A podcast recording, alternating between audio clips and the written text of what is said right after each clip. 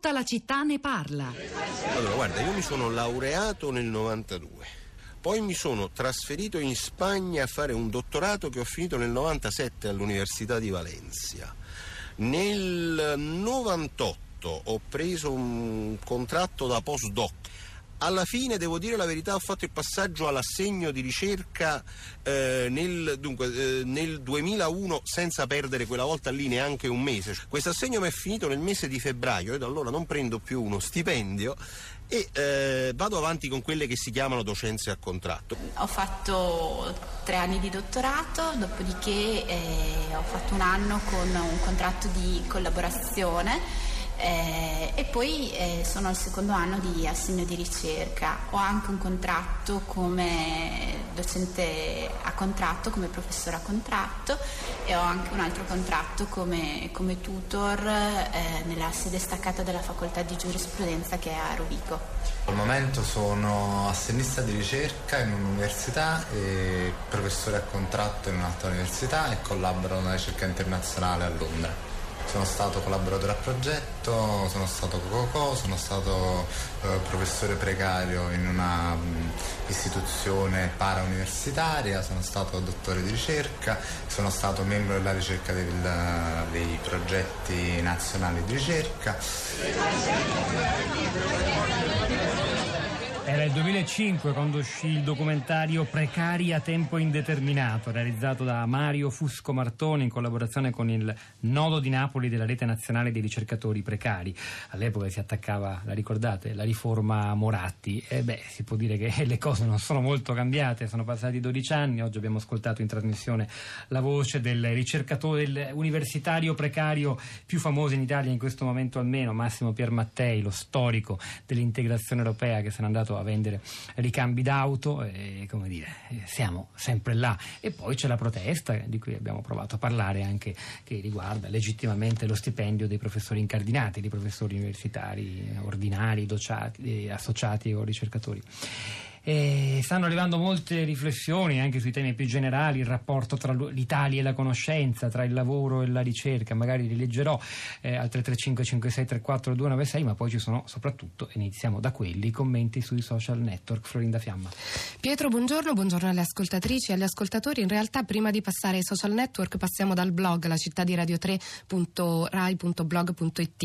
Eh, c'è una segnalazione, a cosa serve l'università? Un articolo molto interessante di Mario Barenghi pubblicato sulla rivista online Doppio Zero in cui suggerisce anche due li- titoli, due libri, Università Futura di Codice Edizioni e Universitali, l'Università in scatola, un libro di Federico Bertoni pubblicato dalla Terza proprio l'anno scorso.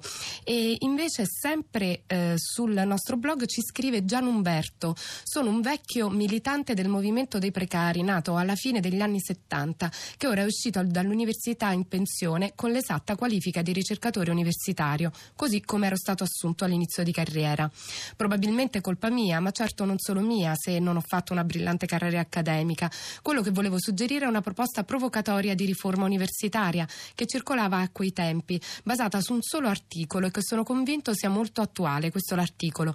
Nell'università italiana si viene assunti per cooptazione e si aggiungeva con responsabilità individuale di chi assume e quest'ultima clausola era quella che la bocciava e poi una storia mh, di una figlia, quella di Panzela.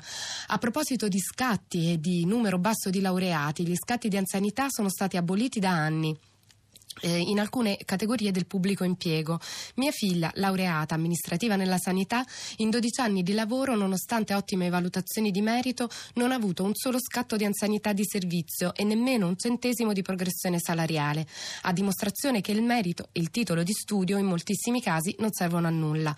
La dimostrazione è che i laureati dai 30 ai 45 anni nelle pubbliche amministrazioni occupano gli ultimi posti, svalutando la conoscenza in ogni ambito e, e il lavoro. E invece eh, su Facebook eh, abbiamo trovato la testimonianza di un professore universitario, Andrea. Ho aderito a questo sciopero per il recupero del quinquennio di scatti, unica modalità di protesta che ritengo appropriata perché comporta una decurtazione dello stipendio. La notizia è uscita sul Corriere qualche giorno fa e da allora ho ricevuto già 5 mail di studenti preoccupatissimi perché volevano sostenere l'appello di settembre. Questo dimostra che è una protesta che funziona. Credo ci, ancora, ci sia ancora tempo per aderire trasferire se non lo avete fatto. Roberto da Venezia, buongiorno, benvenuto.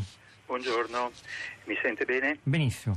Ecco, ecco, segnalo eh, che dal mio punto di vista io sono un pubblico dipendente che comunque ha lavorato per 42 anni nella pubblica amministrazione e ritengo che questa fase storica ormai di, alcuni, di, di qualche decennio derivi appunto da una politica economica che comunque non investe sui giovani, non investe sulla cultura e tutti i meccanismi conseguenti la burocratizzazione dell'insegnamento, ma solo, non solo a livello universitario, a livello anche delle scuole medie inferiori, delle scuole medie superiori, dove effettivamente il livello dell'insegnamento viene penalizzato dalle, dalla burocrazia che in qualche maniera impedisce lo studio, come diceva il docente universitario prima. Ecco, questi elementi di fatto derivano da una scarsa valutazione di quelle che sono le capacità e le possibilità delle giovani generazioni che vengono in qualche maniera impedite di una progressiva eh, inserimento nel mondo del lavoro, ma questo eh, lo lega anche alla politica sostanzialmente eh, becera della, degli investimenti sulla politica salariale che in qualche maniera penalizza poi le generazioni future che in qualche maniera di fatto poi verranno per sempre penalizzate con il sistema contributivo attuale che comunque se tu non hai accantonamenti non hai anche prospettive di, di, di una eh, diciamo così, di dignitosa eh, vecchiaia. Ecco, semplicemente una politica del, economica che deve essere sostanzialmente modificata, modificata, per creare condizioni nuove nella nostra società. Roberto grazie. da Venezia, grazie, grazie Prego. davvero. Alessandra da Udine, buongiorno, benvenuta anche a lei. Buongiorno, io sono un insegnante di scuola superiore che ha tentato la carriera universitaria a suo tempo, anni, alla fine degli anni 90. E, Volevo solo dire che eh, non era molto più facile allora accedere all'università, probabilmente era più facile poi trovare altri lavori.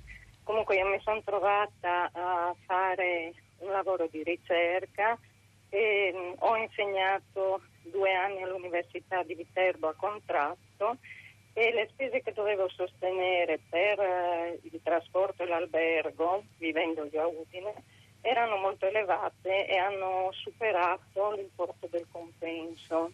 Inoltre, alla fine di questo percorso eh, sono stata liquidata abbastanza velocemente perché eh, c'era un giovane laureato raccomandato che ha preso il mio posto.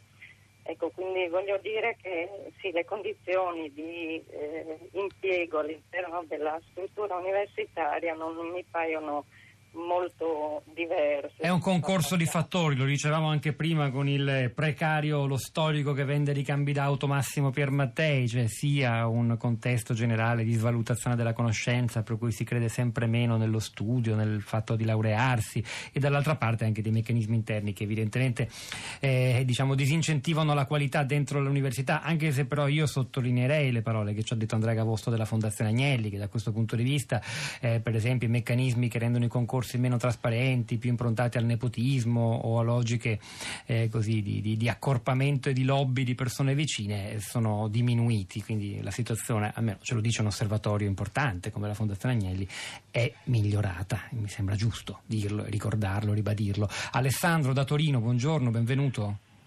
Buongiorno, grazie, sono Alessandro, io appunto faccio parte del coordinamento di precari dell'INRIM che è l'Istituto Nazionale di Ricerca Metrologica e per precari si intende assegnisti di ricerca ma anche dottorandi, borsisti e ci siamo negli ultimi anni costituiti autonomamente per poter far fronte a delle ingiustizie che frequentemente capitano in un contesto eh, della ricerca purtroppo perché appunto come mh, lavoratori precari non abbiamo nessuna garanzia e eh, le regole sovente sono eh, arbitrarie per quanto riguarda i contratti, eh, per quanto riguarda l'essere considerati lavoratori, quindi essere presenti ad esempio mh, banalmente negli elenchi eh, di istituto per poter essere contattati quando ad esempio andiamo a fare una conferenza all'estero.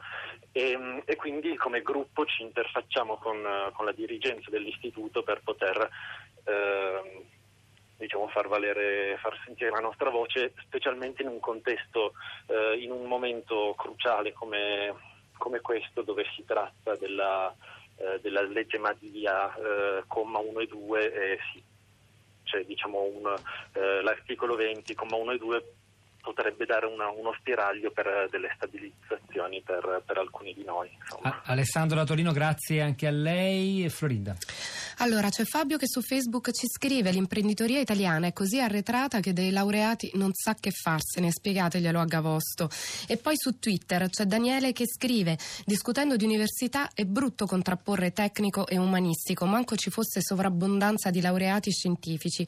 Infine un trittico, tre tweet di Roberto eh, tre tweet consecutivi. Allora, il primo eh, dice: Scusate, oggi proprio non ce la faccio. Ascoltare quel privilegiato, il docente che si lamenta, è intollerabile. E il secondo: Nella testimonianza dello storico che adesso consegna autoricambi, invece mi riconosco. E infine, l'ultimo tweet: Quando il primo ammetterà di essere causa del destino del secondo, potremo parlare, prima no.